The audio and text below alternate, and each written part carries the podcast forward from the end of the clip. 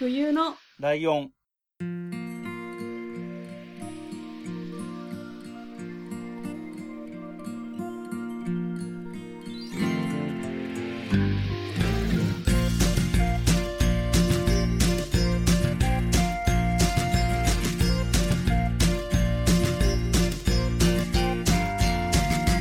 この番組は山梨県出身以外共通点のない2人がそれぞれ好きなことを話す番組です冬のライオン第123回椿雷道です。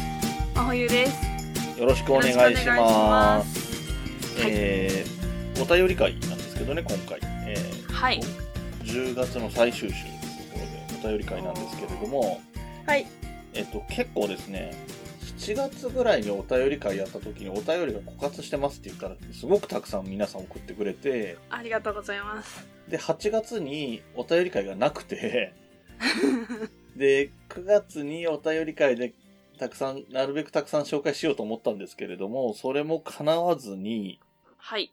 8月いっぱいにいただいててまだ読めてないっていうのが2つありまして、はい。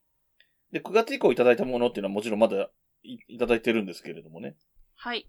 で、もうちょっといくらなんでも8月中にいただいたものは紹介しておかないとっていう 気がしていて、はい。で、ちょっとバランス的にね、長文のものを2つ残しちゃったんで、えっと、8月中、8月中って言いましたけど、1つは7月末にいただいてるっていうね、結構長いことお待たせしてしまっているっていうことなんですけど、うん長文でいただいてますのでね、えっと、早速入っていこうかと思うんですけれども、はい1つ目、えーはいワットさんからいただいてます。わあすごいいい名前、あ、そう、ワットさんね、そうね。そっか、気づかなかった。そうだね。はいい。つも思ってましたはいで、えっ、と、大変長い文章で、えっ、と、段落的に分けて書いてくれてるので、その都度ちょっとコメント差し挟みながらって感じになるかなと思います。はいはい。ライドウさん、真冬さん、初めてお便りします。大阪在住のワットです。はいいつも楽しく拝聴させていただいています。ライドウさんとはツイッター上でだいぶ前からちょこちょこ絡ませていただいていますが、真冬さんとはほぼ初めましてですね、というところですね。はじめまして と僕とは、えっ、と、ひいきびいきリスナーっていうつながりがあって、えっ、ー僕が配信する前からつながりがあるっていうことですね。はいはいさて、初回から聞いていて、時々、ああ、自分も一緒に話したいと思う回がいろいろあり、まあ、ほとんどライドさんのターンですが、と。えーはいその都度お便りしようと思いながら、なんだかんだで、これまで送ることなくここまで来てしまいました。気持ちとしてはね、そういうことあるなっていうのはよくよくわかりますね。なんなら第90回前後の頃に、どうせなら第100回を迎えた日に、お祝いメッセージも兼ねて初メールしようと誓っていたにもかかわらず、ぼやぼやしているうちに、気づけばもう107回まで配信されてしまいました。えーこの107回まで配信されてしまったって言って送ってくれてるお便りを123回で 紹介してるこちらもどうかっていう感じすいませんはいということで、えーめちゃくちゃ遅れてしまってすみません。今更ながら100回突破おめでとうございました。200回に向けてこれからもより楽しい配信を期待していますと。ありがとうございますありがとうございます。100回も突破したし、200回もね、正直そう遠くないですよ、感覚的には。いや、もう、もうだって23回やってるってことですよね、そうそうそうそうあれから。怖い怖い。そうなんです。どんどん進んでいきますね。さて、これまでの回で特に刺さった回について少しずつコメントさせていただきます。過去。でもかなり長文になると思います。収録時には全部読まなくても構わないので目を通していただければというふうになってますけれども、はい。読みます。全部読みます読み。ましょう。006メゾン一国、えー連載途中からスピリッツで毎週読んでハマり、えーそこからコミックも集め、後に始まったアニメも見ていました。なぜかテレビアニメは二階堂くんが全く出てこず、劇場版の完結編で何の説明もなくしれっと出てくるんですよね。えー石原まり子さん主演の実写映画、なぜかミュージカル調えーや、えー伊藤み伊藤美咲さん主演のスペシャルドラマなんかもありましたね、というふうにいただいていて、えっ、と、僕もこれ全部見てますね。うんテレビアニメ、あ、テレビアニメは欠かさず見たわけじゃないけど、だいたい見てるし、はい。劇場版の完結編っていうアニメも見たし、うん石原まり子さんのも見たし、伊藤美咲さんのも見ましたね。石原まり子さんのやつは超わけわかんなかったですよ。なんか、一応登場人物は全部メゾン一国の登場人物なんだけど、なんか、ストーリーも結構一応この回をモチーフにしてるみたいなのはあるけど、結構独特な演出が入ってて、なんだろうこれっていう困惑しながら見た感じで。で、伊藤美咲さんのはもう平成に入ってからのドラマなので、うん。もうちょっと何ノスタルジックな昭和の頃ってこんな感じでしたよみたいなテイストのあるドラマになっていて。ああ、そうなんですね。うん。オンボラアパートでさ、あの、公衆電話、10円玉入れてかける公衆電話みたいなのが置いてあるみたいな設定があったりするので、はいはいはい。で、携帯がなくてすれ違いが起こるとかがあるから、やっぱ現代風にはできなかったんだよね。確かにそうですね。うん。だから、真冬さんぐらいからしたら三丁目の雪とかと近い昔のことだよね、みたいな感じなのかもしれない。僕らにとってはリアまあまあルタイムだけど確かに。はい。はい。で、次、えー008、平成ライダー。第1作目のクーガから現在のセーバーまで見ていますが、クーガ響き、かっこただし29話まで。ダブルが特に好きです。ファイズやデオにもハマりました。つい先日新番組として悪魔と契約して変身するライダー、仮面ライダーリバイズが発表されましたね、というふうになっていて、もうんう本当にこれだけで、ワットさんとはいくらでも話せそうなぐらいの密度のことが書いてありますね。確かに。あの、具体的な内容には触れませんけど、好きな作品の中で響きってあげてるのに、ただし29話までって書いてあるあたりとかが、すごいマニアックな、これは実はね、みたいな話がいくらでも広がっちゃうような。話で、で、えっと、あと、リバイス、新しいやつはもう始まっていて、もう4、5話、1ヶ月ぐらいやってるのかな ?9 月からだったと思うので、面白いですね、今回の。で、ちょっとね、ピンク色がいっぱい入ってるっていう、ちょっと斬新な、あい今までにない感じのへえ。なんか、ちょっと、作ってる人たちの思いの中に、男だから黒とか、男がピンクなんておかしいみたいな発想をなくしていきたいみたいな思いがあるらしいです。えー、なんか、かわいい。ファンシーですね、随分。でも、あれなんで、一つの、二つ映ってるかと思うんですけど、一つは悪魔なんですけどね。うーん。さあ、次行きますよ。はい。いよいよ真冬さんのやつが来ましたよ。弾丸論破ですね。ドキ011ら弾丸論破。タイトルぐらいしか知らなかったけど、お話を聞いて興味が湧きました。結局まだゲームもアニメも未体験なので、018のネタバレ会は聞けていません。はい。えー最近スイッチの弾丸論破トリロジーパックプラス、えーハッピー弾丸論破 S が発売されましたね。はい。11月発売、ですね。うんえー弾丸論破シリーズは各作品個別に DL 版も販売されるというのことなので、とりあえず1作目だけでもやってみようかなと思っています。やったね。ぜひ。ややっぱいいですね。スイをやって。くれたってうんいうのがね、なかなかいないからね、どうしてもハードルが高いから。高いですよね。うん。確かスイッチいいですよね。ダウンロードとかもできて。に。うん。やっぱ持ってる人が多いから、うんうん。広がってくれるとえ、これ、真冬さん今どういう状況なの？どういう状況とはどういうことでやっすかているとか、買ったけどやってないとか、買ってないとか、やってるとか。買ってないです。買う予定ではいる？いやー、め、めっちゃ迷ってます、まだ。あー時間がね。まあ、ダウンロード版なんで、うん。もう買えなくなるってことは多分すぐにはないから、ああ、そうかそうか。慌てることはない。おうかなって、はい、思ってます。うん、なるほど。はい。続いて015、角川三人娘。はい。時をかける少女当時から今でも原田智代推しです。うんえっ、と、未だに透明感がある素敵な女優さんですね。歌手として、スウェーデンのトーレ・ヨハンソンのプロデュースで、1996年から98年に発表した3枚のスウェーディッシュポップなアルバムがお気に入りと。そうなんですよね。音楽も結構、まあ声が、なんていうの、透明感のある声だったりもするので、はいはい。ちょっとまあほら、えっと、10代の頃に映画界のアイドルみたいな感じでデビューして、その後ドラマとかも出てたけど、ちょっとパッとしない時期とかもあったんだけど、ここで再ブレイクみたいな感じもあったんですね。音楽の方で再ブレイクみたいなのもあって、で、今テレビ東京系かなんかで、スナック傷つきっていうドラマをやってて、ん。なんかね、テレ東っぽいドラマなんだよね。この前のお耳に合いましたらとかもそうなんだけど、ちょっとなんか、きっちり作り込んでるドラマっていうよりも、ちょっとコント臭い、なんていうの、うん。ゆるい作りみたいな感じになってて、はい。で、そこのスナックのママとして、原田智恵さんがいるんだけど、お酒を置いてないスナックっていう謎のお店で、歌ったり、音楽器を演奏したりとかをする。で、なん、か、来るお客さんはストレスを抱えてる人がそこでちょっとリラックスできるようなは会話とか音楽とかでリラックスして来てよかったなみたいな気分で帰るみたいなお話ですね。うん。なかなか面白いと思います。多分、はいワットさんも原田智恵さんがここまで好きならきっとチェックしてるかなと思います。確かに。はい、次。えーはい20 027、四つ葉と。大好きです。は四つ葉の言動がいちいち面白いですよね、と。えーうん電車の中で読んだらあかんやつ。あずまんが大王みたいにアニメになると思ってたけどならないですね、ということで。えっ、と、四つ葉とは、おそらく作者の東清彦さんっていう人がアニメ化を禁止してるというか、OK しないっていうことだと思うんですけど、へえ。うん。おかげで、なんか知らない、アニメも見てないとわかんないみたいなことが起こらないのは、漫画好きとしては嬉しいとこですけどね。うん。うん。で、確かに、あの、四つ葉の、要するに子供あるあるみたいな天真爛漫さ、はいはいはい。ちょっと恥ずかしい、今日うちカレーなんだとか、でかい声で言うみたいな、そうそういう恥ずかしいやつみたいな面白さがあるところが魅力ですね。まあ電車だと笑っちゃうかもね。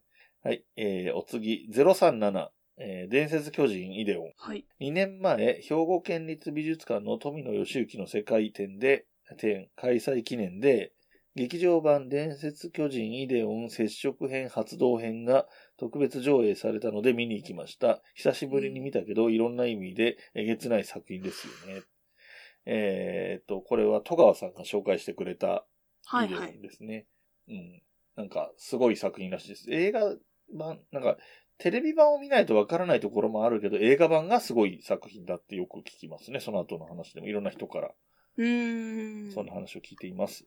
えー、この辺からアニメが連発ですね。続いて、ルパン三世。はい。カリオストロの城に続く劇場版第3作として制作スタートしたことがアニメ誌で報じられたのに残念ながらお蔵入りになってしまった押井守版ルパンが見てみたかった。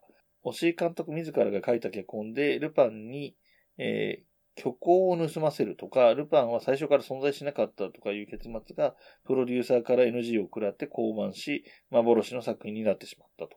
へえ。だから、えっと、まあ、軽い言い方であえて言うならば、夢落ちみたいな、ルパンの世界のことを丸ごと夢落ちみたいにことにされちゃうと、シリーズが続けられなくなっちゃそううから、ね。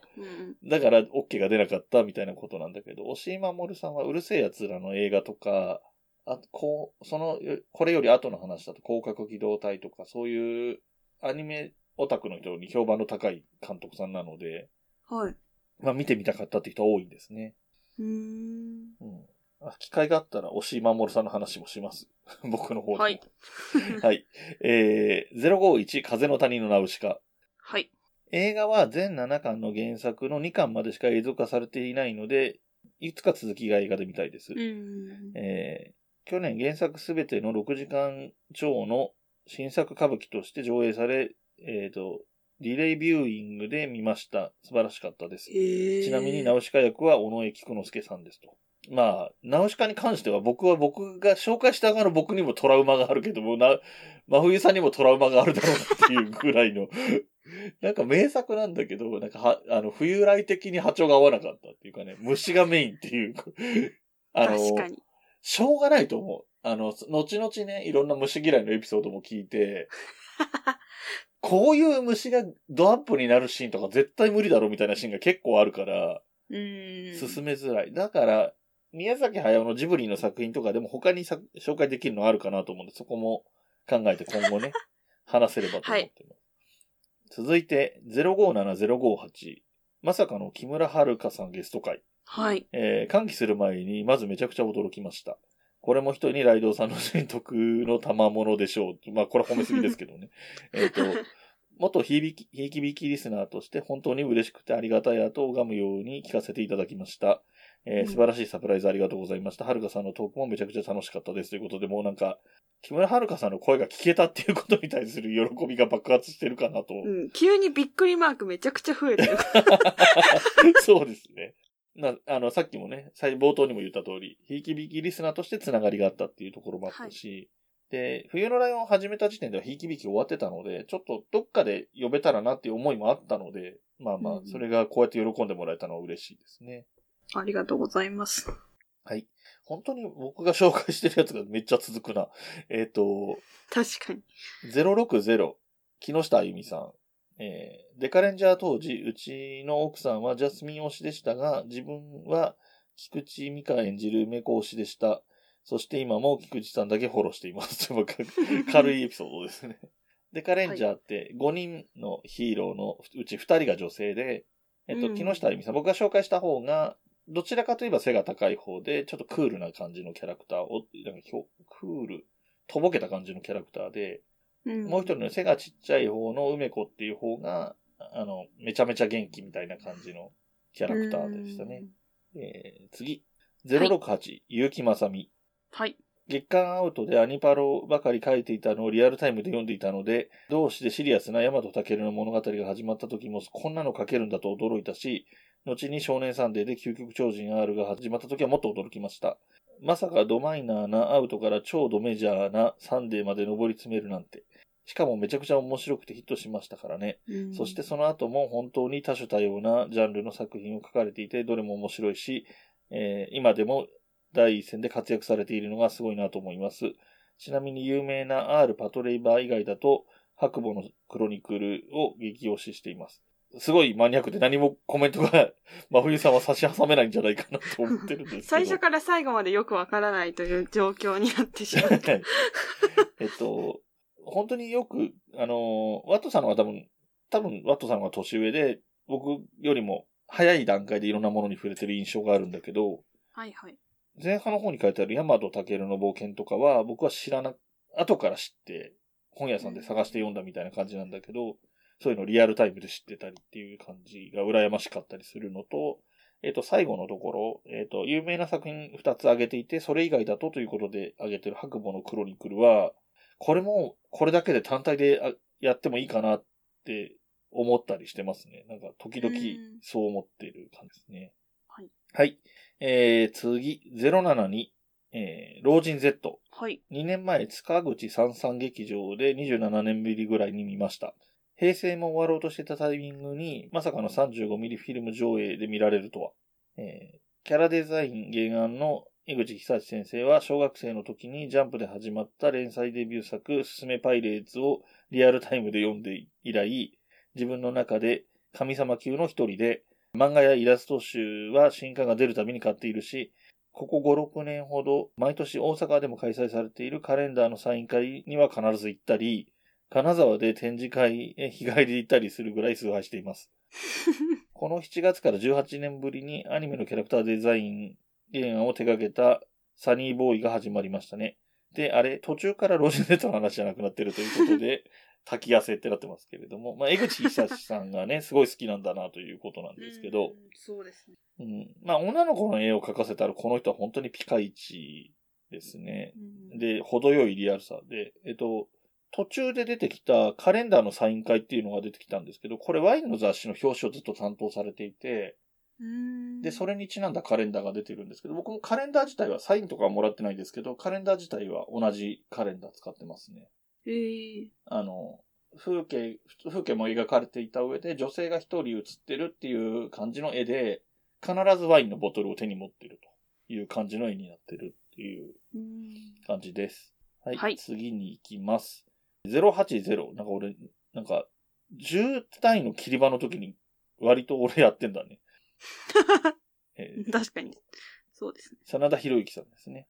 はい。もうすっかり洋画の人ですね。近年だとアベンジャーズエンドゲームはちょい役で、出てすぐやられるヤクザ役でしたが、この前公開された格闘ゲーム原作のモータルコンバットは、半蔵スラッシュスコピオン役は、えー大活躍でかっこよくて興奮しました。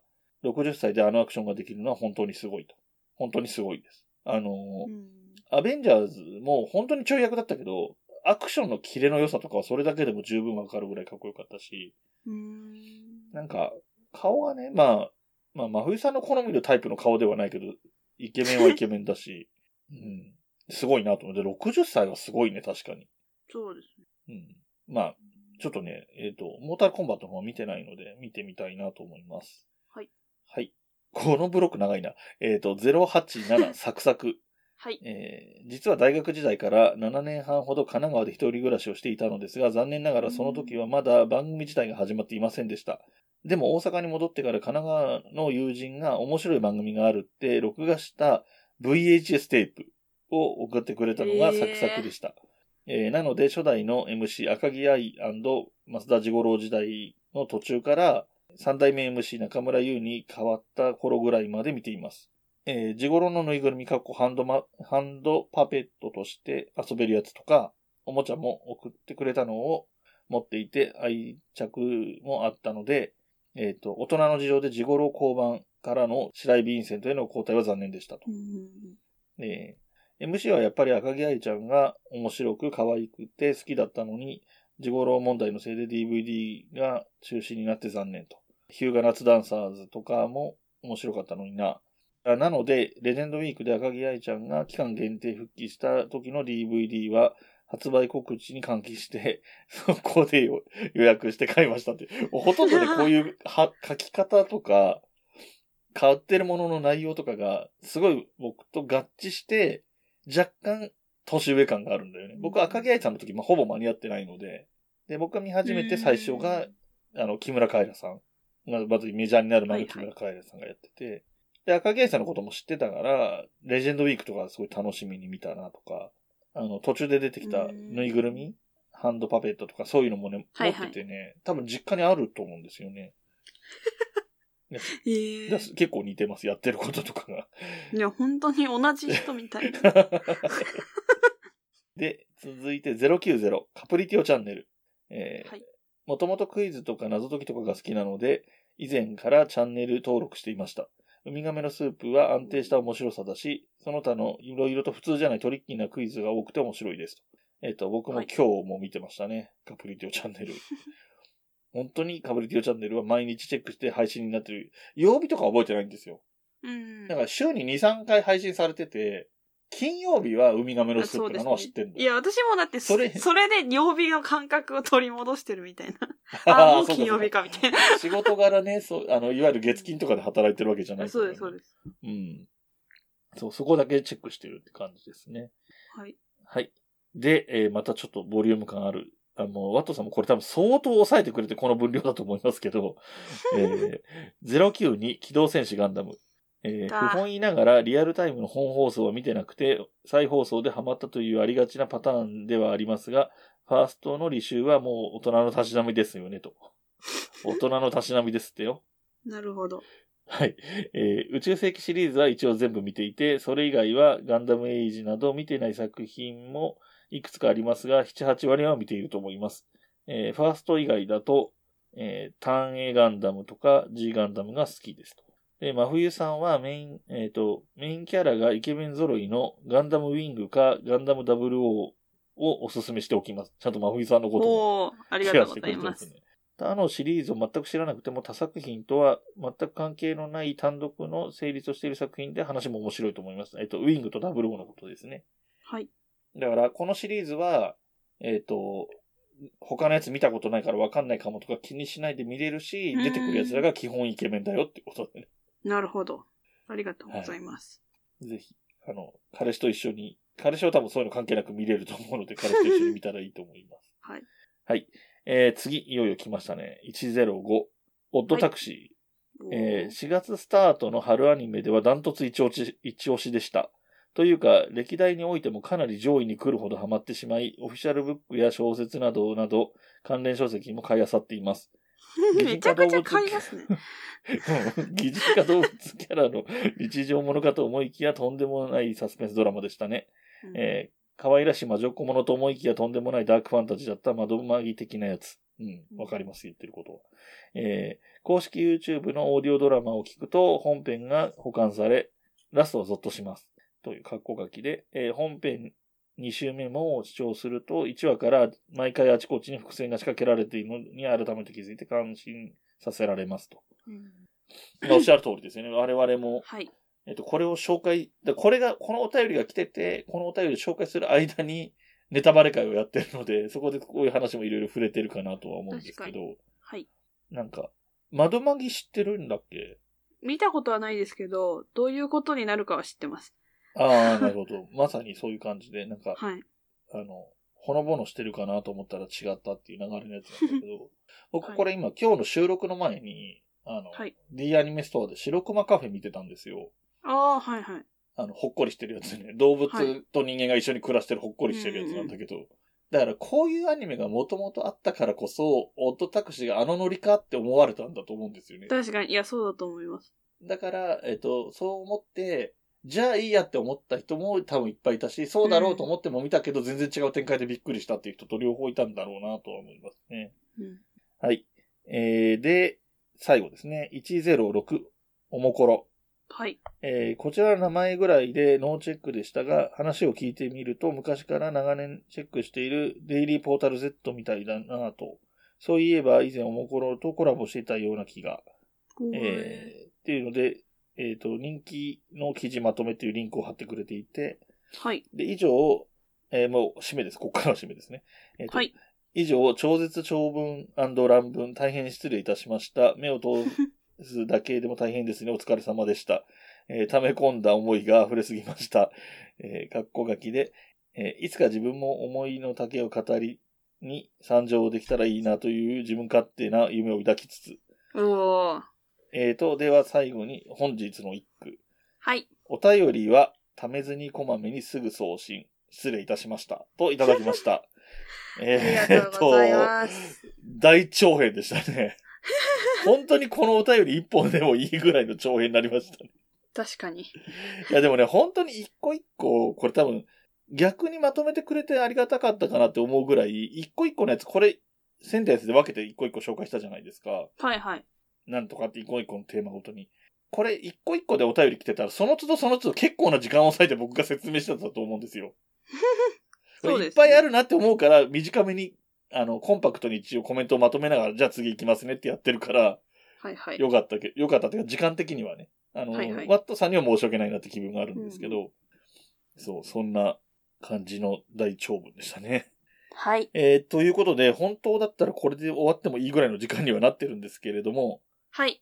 えっ、と、もう一通だけね、8月中にいただいてるお便りがあるので、このもう一通をしょ、えー紹介して今回は終わりにしていこうかなと思いますので、こちらのお便りは、えっ、と、まあ、冬さんからお願いしたいと思いますけど、緊張する大丈夫ですか？これもでも相当な長文なので、頑張ってください。も、もしあれだったら途中で区切りながらで全然いいので、はーい。はい、お願いします。えっ、と、差出にみかんさんからいただきました。はい。題名、えーオットタクシーで芸人さんの演技がすごかった件。はい。えーライドウさん、まふゆさん、こんにちは。みかんと申します。最近番組の存在を知り、ツイッターで感想をダラダラと書かせていただいております。えー山梨在住であったり、エンタメ全般をライトに、たまにディープに楽しみたい私には、冬来はこの上ないごちそうです。楽しい番組をありがとうございます。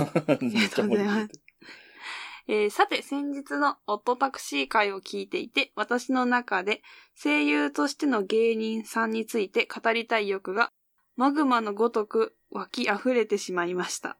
うんもしかしたら、お二人なら私の、えっと、何ですか？これは。拙いか？な。拙い語りを生温かく聞いて、過去読んでいただけるかもと思い、文章にしたのですが、とても根拠の薄い自己完結の考察長文となってしまいました。はい。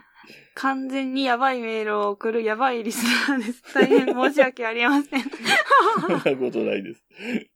えー、スルー推奨、間違いなしのメールです。でももしかしたら睡眠導入剤ぐらいにはなるかもとわずかな期待とともに送らせていただきます。はい。えー感染症、残暑ともに厳しい日々が続きますが、お二人とも、え ーくれぐれもご自愛くださいませ。これからも配信楽しみにしております。以下、チラシの裏レベルの考察。すごい謙虚さ。えー声優としての芸人さんの魅力。アニメ、オットタクシー、秀逸なストーリー展開、洗練された音楽、個性豊かなキャラクターたち。2021年を振り返ったとき、確実に名作の一つとしてその名が上がることでしょう。本作の特徴の一つに多数の芸人さんが声優として参加していることが挙げられます。そして、それぞれが唯一無二と言える演技で、作品に大きな深みを与えています。なぜ本職の声優ではなく、芸人さんが起用されているのか、そして声優としての芸人さんの魅力とは何でしょう以前より芸人さんが実写ドラマで大きい役を演じることは珍しくありません。うん漫才やコントで役を演じる機会の多いことから、芸人さんの演技力はドラマへの応用が効くものと言えるでしょう。多くの芸人さんは見た目的にもキャラクター性が高く美男美女揃いの作品の中でもいいアクセントとなり得ます。うんちょっといいですか言って。はい。あの、私が大好きな三拍子の高倉さんなんですけど、はいはいはい。一回ドラマ出てまして、ああ、そうなんですね。ちょっと名前忘れちゃったな。でも、すんごい大根なんですよ。あの、コントの人じゃないから、ああ、そうだよね。漫才師だもんね急にでめっちゃでかい声で喋り出して、それが面白かったことを今これで思い出しました。ああ、なるほど。まあ、そうだよね。まあ、演技を練習してきた人じゃなくて、お笑いを練習してきた人だから、まあ、ちょっと違う部分もあるかもしれないけど、まあ、舞台度胸があるとかっていうことはありそうだし、そうそうそう。あと、あの、はいなんだ、おっしゃってたように、いわゆる女優さんとか俳優さんとかってやっぱり美男美女が圧倒的に多いので、そうじゃないキャラクターもドラマであったり、まあ、声優なんかでもそうだと思うんだけど、そうじゃないキャラクターもいっぱい必要だから、そういうところでね、活躍の場があるのかなとは思いますね。確かに相方の久保さんはもう大河とかに出てたんで、ああ、そうだよね。うんめっちゃ上手なんで、うんうんそういう人もいますよね。ね。はい。では、声優としてはどうでしょうか？演技力はあっても、見た目の要素がそぎ落とされてしまうと、作品への貢献度が下がってしまうように感じてしまいますうん。しかし、本作においては、それは全く杞憂であることが見事に証明されますうん。声優としての芸人さんの最大の武器、それはズバリ滑舌うん。より厳密に言えば滑舌の甘さと考えます。昔からアニメの声優には舞台役者が多く起用されてきました。うんテレビ的には無名の方々でも、日々の鍛錬に裏打ちされた演技力、そして、マイクのない広い劇場でもしっかりと通る声、文句なしの適性です。うんそして現在、アニメは日本を代表する文化と世界的に認知を得て、声優は若者が憧れる人気職業となりました。うんえっ、と、数多くの養成所や事務所がひしめき合い、激しい競争の中で声優としてのスキルはより洗練され、トレーニングや育成においても研究が深まり体系化されていきました。うん。声を変幻自在に操り役を演じる声優、混じり気のない音量大小に関わらず通る声、思考の技術。うん。そんな声優を志す人たちがトレーニングで真っ先に強制してしまうものの一つ、それが滑舌の甘さです。なるほど。そしてそれが芸人さんが持ち得て声優さんが持ち得ないもの、技術で再現することが難しいものでもあります。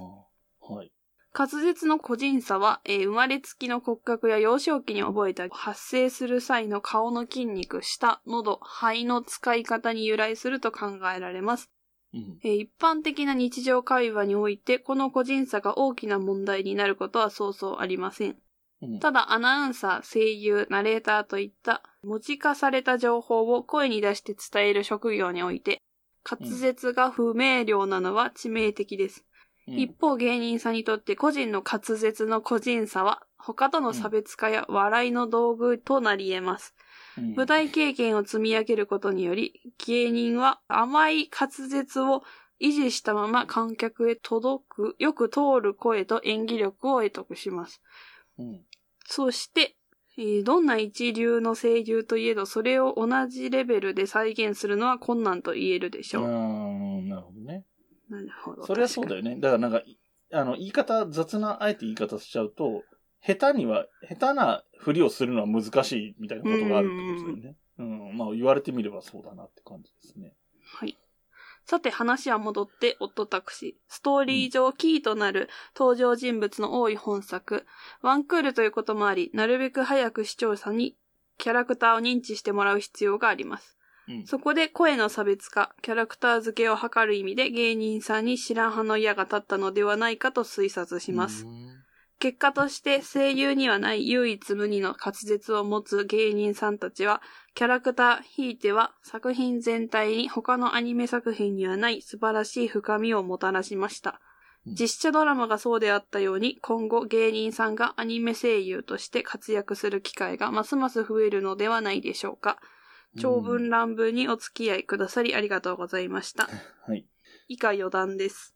うんえー個人的には普段の関西弁ではなく標準語で見事に大門兄弟を演じられたミキのお二人は特筆に値すると思います。うん特にピュアな弟とは真逆の複雑な思い、立ち位置の兄を演じた、えー、ミキ、え昴生さん。昴生さん？助演男優賞を送りたいです。うん。お二人の声質も絶妙にアニメっぽくなく、でも違和感を感じない素晴らしい。クレジットでお二人の名前を確認した上でも、作中のお二人の声からは演じてるお二人の姿が全く想像できなかったです。となるのほど。ことでございます。ありがとうございました。まさに長文、まさに考察という感じの長文でね、いただいて。いや、私試されてんのかなと思いました、滑舌。ああ、でも思うよね。俺も自分で自分のさ、ポッドキャストとか聞いてるとさ、うん。滑舌悪いなとか思うことがあるわけよ。うん。で、なので、滑舌っていうテーマで触れられるとちょっと痛いところを疲れてる感は否めないですけど。うん。そうですね。まあまあ、オタクシー、そうか。まあ、ミキの二人も出番多かったからあれだけど、やっぱりタカシがね、よく引き合いに出されるよね。芸人さんで。すごいハマってたっていう感じで。確かに。うん。あと、逆にあの、なんだっけ。えっ、と、飲み屋のおかみのカンガルーの人あ、はいはいはい。とかもね、あの、ナチュラルすぎて気づかないぐらいいや、気づかなかったです、見るまで。うんやってたりとかもあったからね。まあでも確かに出ることはあるんだよね。その芸人さんとか、いえっと、いわゆるタレントさんが声優として出るってことはあって、ちょっと前とかによくあったのは、名探偵コナンあたりに、とか、あとクレヨンしんちゃんとかみたいな、毎年やる映画はい。に、えっと、ゲスト的に出るとかいうのはああ、ありよく。聞く話で、まあ、その演技力によっては、あの、そのまま本人役で出るとかね、そういう負担のないような工夫がされてたりってことが多い中で、ものすごい、なんていうの自分ではないし、しかもなんていうのかな。えっと、キャラクターもつかみづらいじゃん。動物になってるせいでよくわかんない。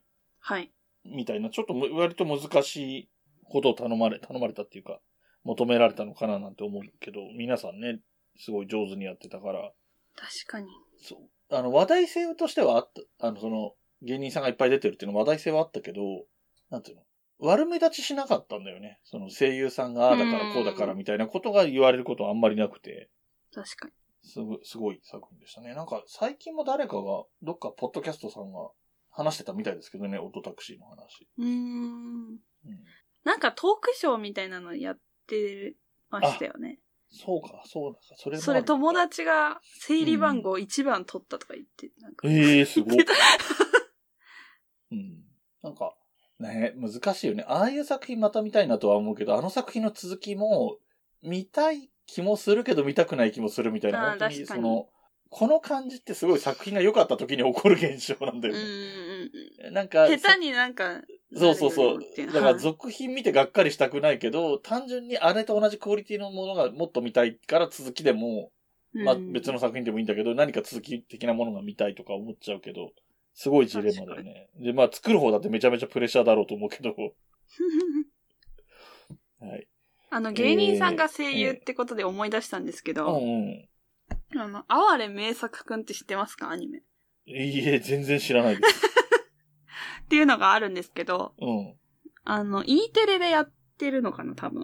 ああ。で、、YouTube でも公式のやつで、あの、配信してるんですけど、うん。それのメインのキャラクターが、うんえっ、と、なすなかにしの二人と、はいはいはい。えっ、と、後ろシティなんですよね確かはい。えこれも言われるまで気づかなくて、ー、えなんかこう、短いギャグなんで、ー、うん。ほんとなんか、ちょっと、した時に見れるみたいな感じで。なるほど。あのー、前私が好きって言った、はじめまして松尾ですっていう YouTuber さんがいるんですけど、その人がゲスト出演してて、この間。だめっちゃ面白い好きなものがいっぱい盛りだくさん。それを思い出しましたね。めっちゃこう、キャラクターがすっごいいるんですけど、うん。声優が被りに被ってるんですよ。ああ、そういうスタイルか。なんか昔の漫画日本昔話みたいなスタイああ、そう、一人何役もやって。ル。やるっていうのね。うんうん。まあ、気軽に見れるんでよかったら見てみてください。ああ、いいですね。あの、そういえば、なすなかにしさんで思い出したけど、前に真冬さんに勧めてもらったのがあって、はいはそうそうそう。寄席のね、落語を聞きに行って、えっと、その落語家さんがもともとお笑い芸人やってた人で、同期ぐらいの人たちをゲスト的にその予選に出てもらったっていう中で、はいはい。えっ、と、おすすめしてもらったナス中西さんの会に行ってきたってことがあったのをふと思い出したので、なんか改め、なんかちゃんと見、見に行く前は相談したけど、見に行ってどうだったっていうのを、まあ LINE とかでは言ったかもしれないけど、あの、はいは声っていうか、会話ではそういう話してないなと思った確か。に。そうそう面白かったですね。うんなんか他も、なんか三拍子も出てた回あったみたいね。ああ、ありそう。んそうそう。そんな話も。なんか、多分 YouTube、その、右近さんって、えっと、笑福亭右近さんっていう人なんだけど、その人の YouTube とかでは、あその、ステージに出る前の三拍子とちょっと話してたりするシーンとかがあったようなええ気がします。うん。まあ、完全に脱線ですけど、そういう こともありました。はい。えーということで、お便りの方はまだまだちょっと紹介できてないのがね、特にあの、真冬さんの相談があった時のリアクションいただいてるものとかのかもあるし、他の通常の感想とかいただいてる回も、あ、回というかお便りもあるので、えっ、と、はい次回以降ね、紹介していくことにはなると思うんですけれども、おはい便りの方は引き続き募集しておりますので、よろしくお願いします。お願いします。はい。えーお便りの宛先を申し上げます。はい。えー huyunolion アットマーク gmail.com です。はい。えーで、えーホームページの URL が fuyunolion.com、えーこちらのホームページから、えっ、と、右上にあるリンクから行くとお便りホームに行けますので、簡単にお便りが送れるようになっています。えその他としては、えっ、と、ツイッターもやっておりまして、ツイッターのアカウントは、アットマーク、fuyunolion アンダーバーです。えハッシュタグは、えーシャープの後にひらがなで冬来でお願いします。はい。あの、ライがね、ライオンのライでカタカナで書いてくれる人も時々いるんですけれども、一応、はいえっ、と、こちらとして提案しているのは全部ひらがなで冬来です。はい。えーグッズの販売もしてますし、えーリアルのカフェも、えー収録日今日はたまたまお休みでしたけど、基本的にはやってますし、はい。えーあとなんだ、YouTube もやってますので、その辺はまたね、えっ、と、お探しいただくか、また別の回ではもう少し細かく説明している時もありますので、そちらを確認してください。はい。他に何かお伝えしておくこととかありますか？ないです。大丈あ一個あります。夫はいはい。あの、今日からこたつデビューしました。ありがとうございます。はい。ありがとうございます。はい。えー、ということで、この番組の楽曲提供はカメレオンスタジオ。エンディング曲はハルさんでハッピーターン。それではまた次回、ごきげんよう。バイバーイ。部屋に人と猫